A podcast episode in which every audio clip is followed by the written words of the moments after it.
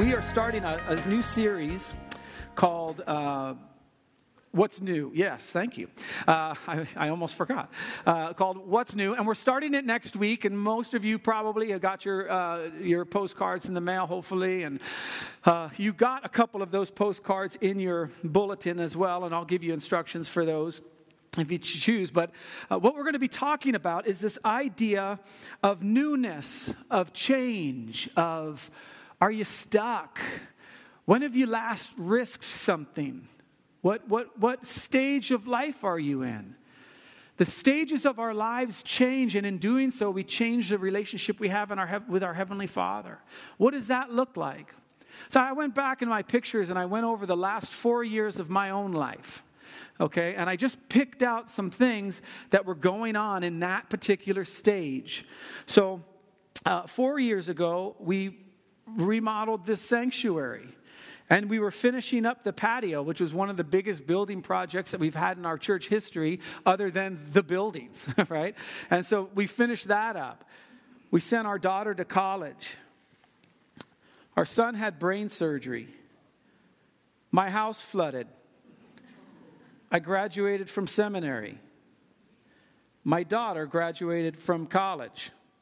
Actually, first, she got married. I took a sabbatical, that's me by a volcano. My other daughter graduated from college and did it the right way, then got married.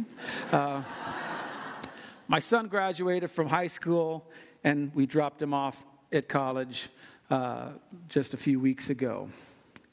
So the reason I bring all those things up is because they all look like happy endings, right? We were doing the property, and now you walk out, and there's a patio with, like, mature trees.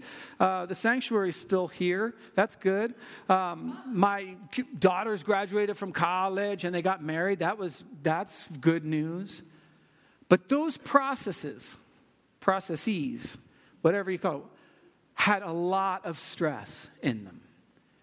When Jesse had his brain surgery, which turned out to be successful, praise God. The seizure hasn't had a seizure in about three week, three years or so. Um, but that whole thing of finding a surgeon and going and going to the hospital so many times and all those things, it, it put a strain on my relationship with my Heavenly Father, not because I didn't trust Him or didn't believe in Him, but I was crowding Him out because we were so busy. And in that four years, Lisa started working full-time as well. And so... There was this, there was this thing, it was like, it was hard to have a personal relationship with Jesus. I could run a church. I could run a family. Well, not alone, but I could, you know, at least know my role in it. But it was it was difficult for me to monitor and navigate the his surgery, my graduation, um, and my daughter's, um, I almost said funeral, wedding.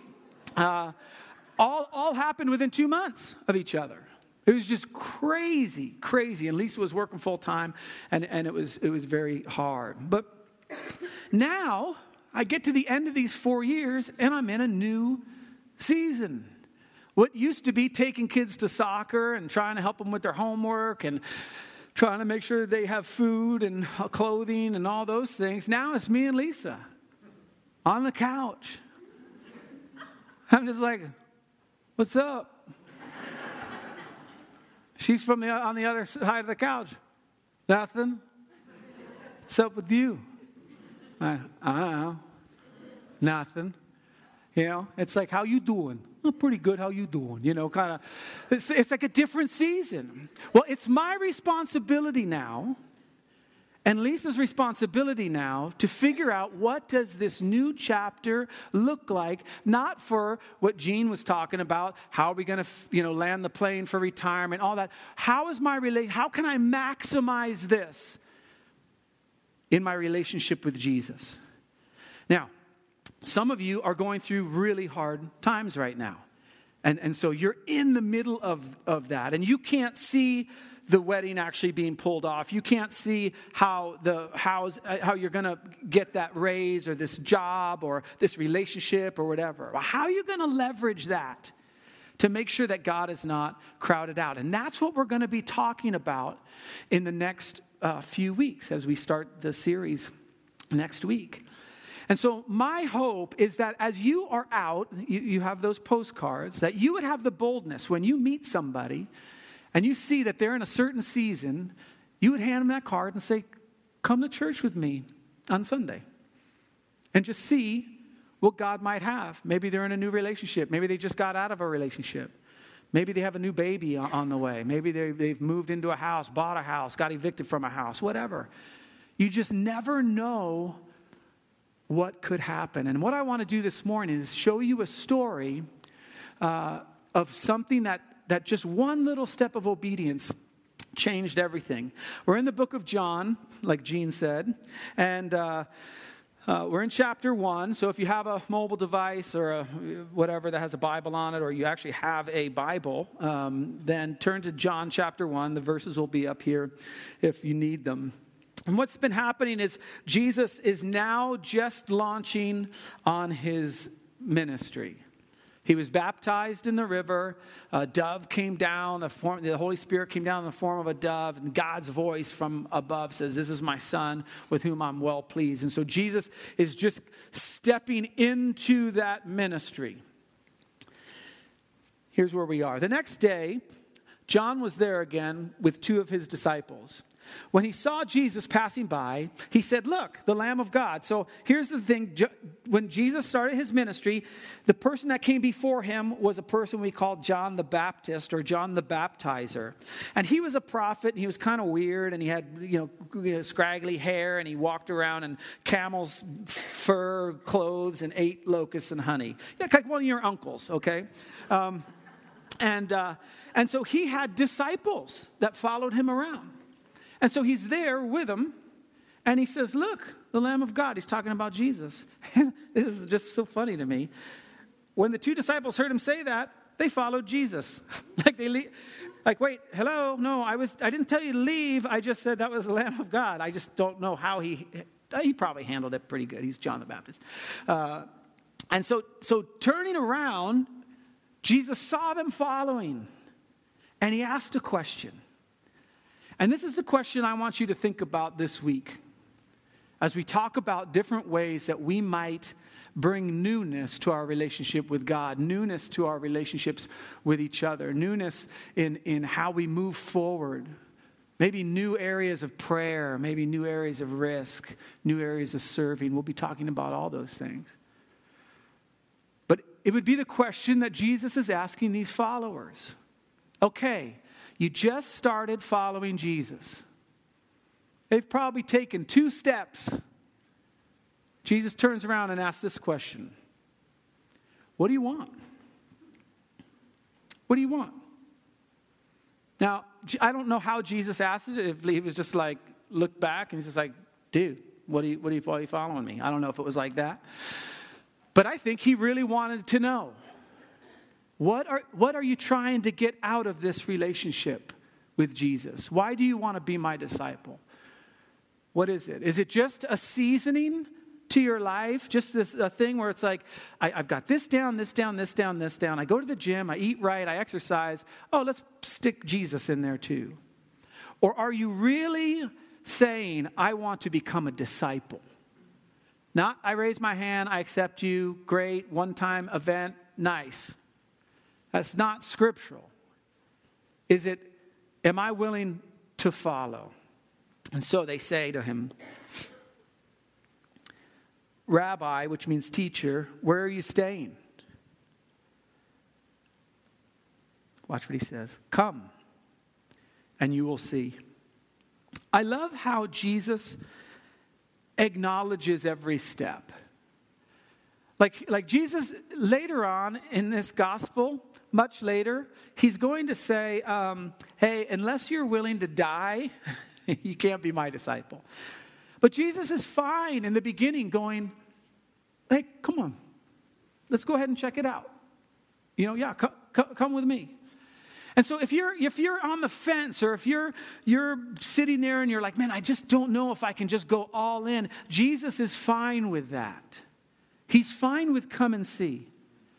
He's fine with you going, okay, I'll figure it out. But I'm, I promise you, as well as I know him, he's going to keep going, let's just go a little bit further. Let's step a little bit farther. Let's get out of the shallow end. Let's get you in the deep end. We'll put water wings on you. Okay, and then we'll get you, you can lie on the boogie board and you'll be fine. And now we're going to take the water wings off. And then I'm going to hold on to the boogie board and you hold on to. And he's just going to keep going because he knows this. This is what you were created to do. The answer to the question, what do you want? Is I want to be whole. I want to have a life that I'm living that I was created to live. Okay, and so Jesus Jesus understands this. And so I just think it's really sweet to me that the first thing he says to them is, well, come on. You want to see where I live? Sure, let's go. And so Andrew, um, oh, then they spent uh, the day with him.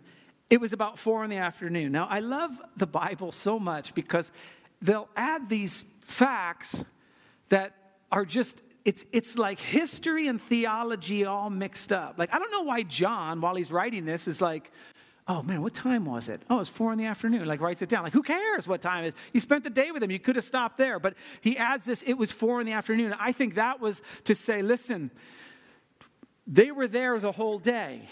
Like, we just spent the day with him. We're not talking about just brunch, okay? They spent the day with him. Now, Andrew, Simon Peter's brother, was one of the two that heard what John had said and that had followed Jesus. And so John the Baptist's disciples, when he says, look at the Lamb of God, one of them was this guy named Andrew, which is Simon Peter's brother. Okay? And so you, you, you'll read more about Simon as we go along. Now watch this. Watch what happens when you have an encounter, a new encounter with Jesus. Not the same stagnant stuff we've been doing all along, but when, when there's a spirit-inspired touch of God. The first thing Andrew did was to find his brother and tell him. The first thing that he did was like, man, this is, there's something different about this.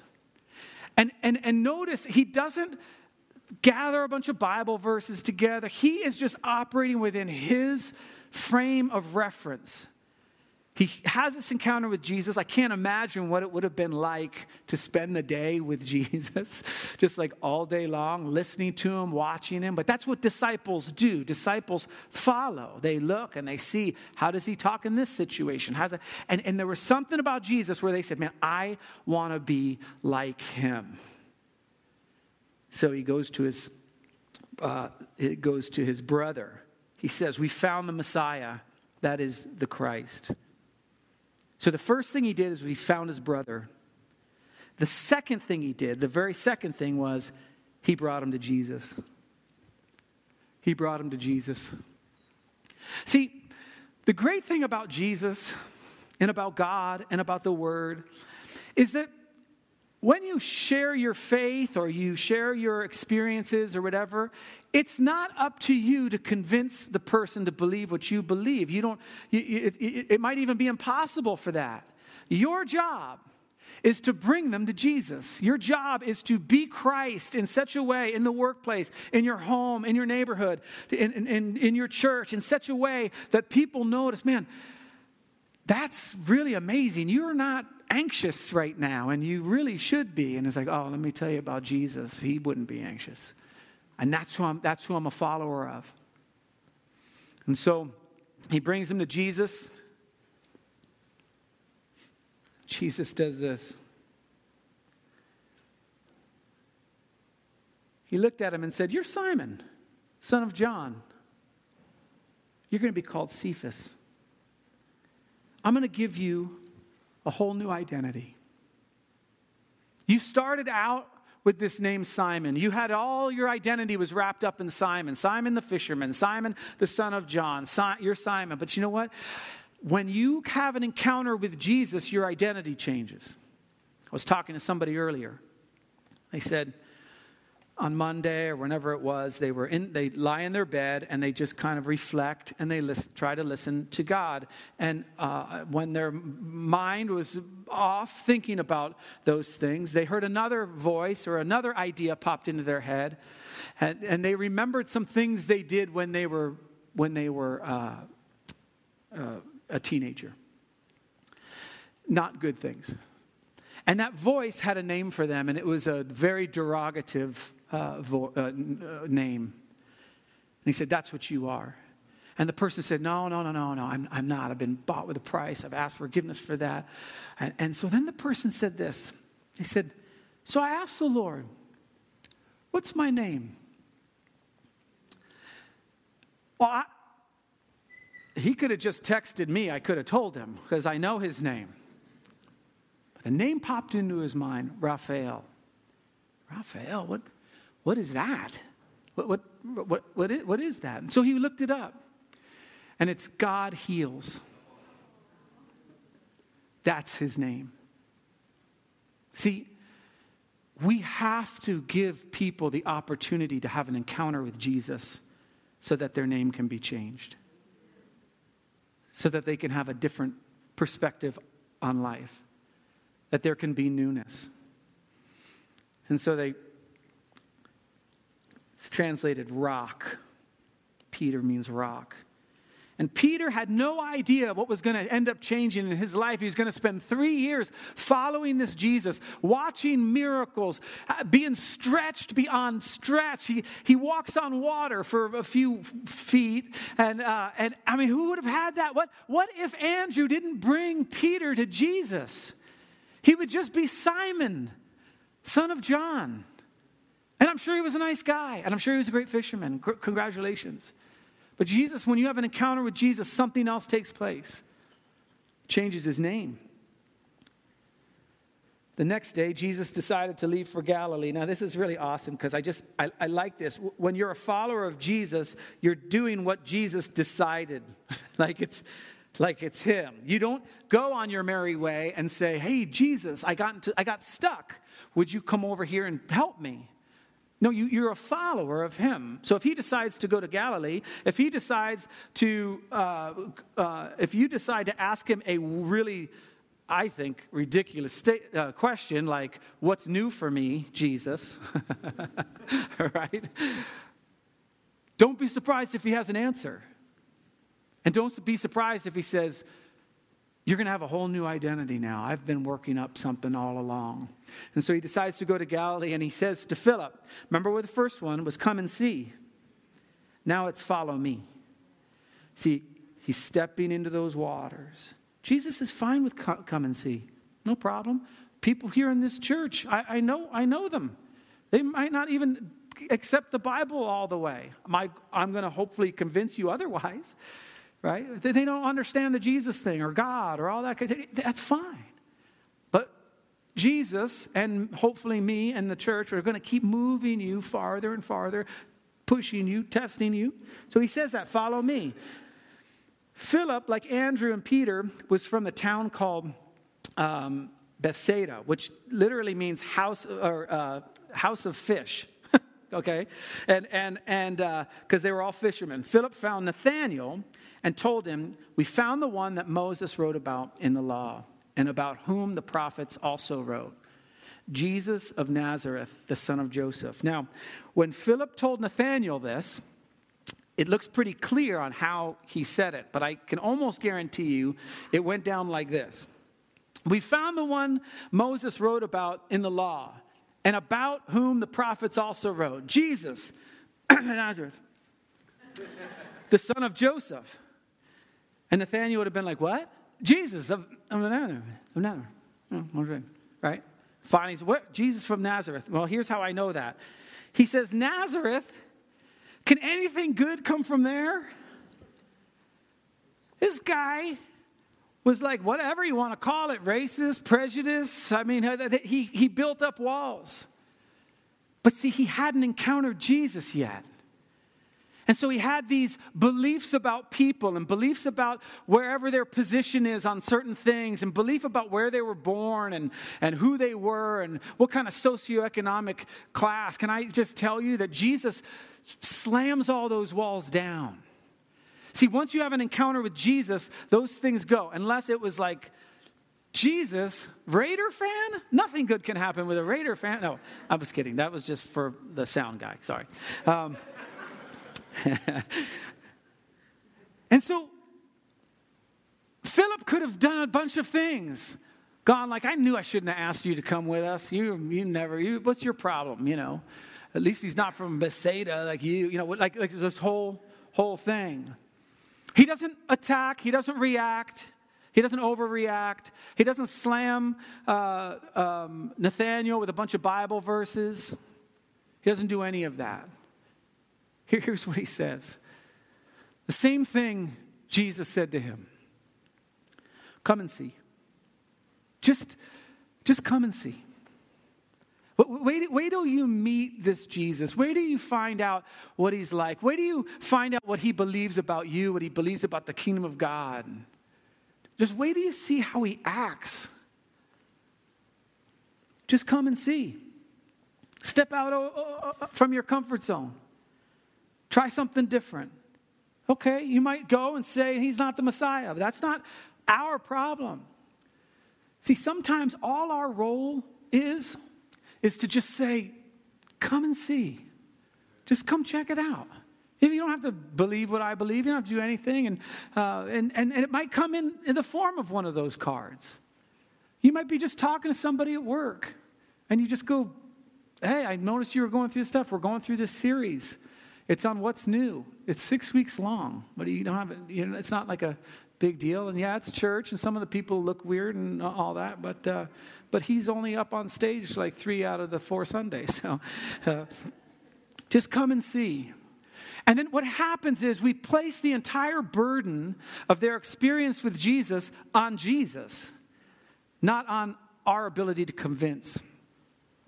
So this is exactly what happens. The guy's like, all right, I'll come and see.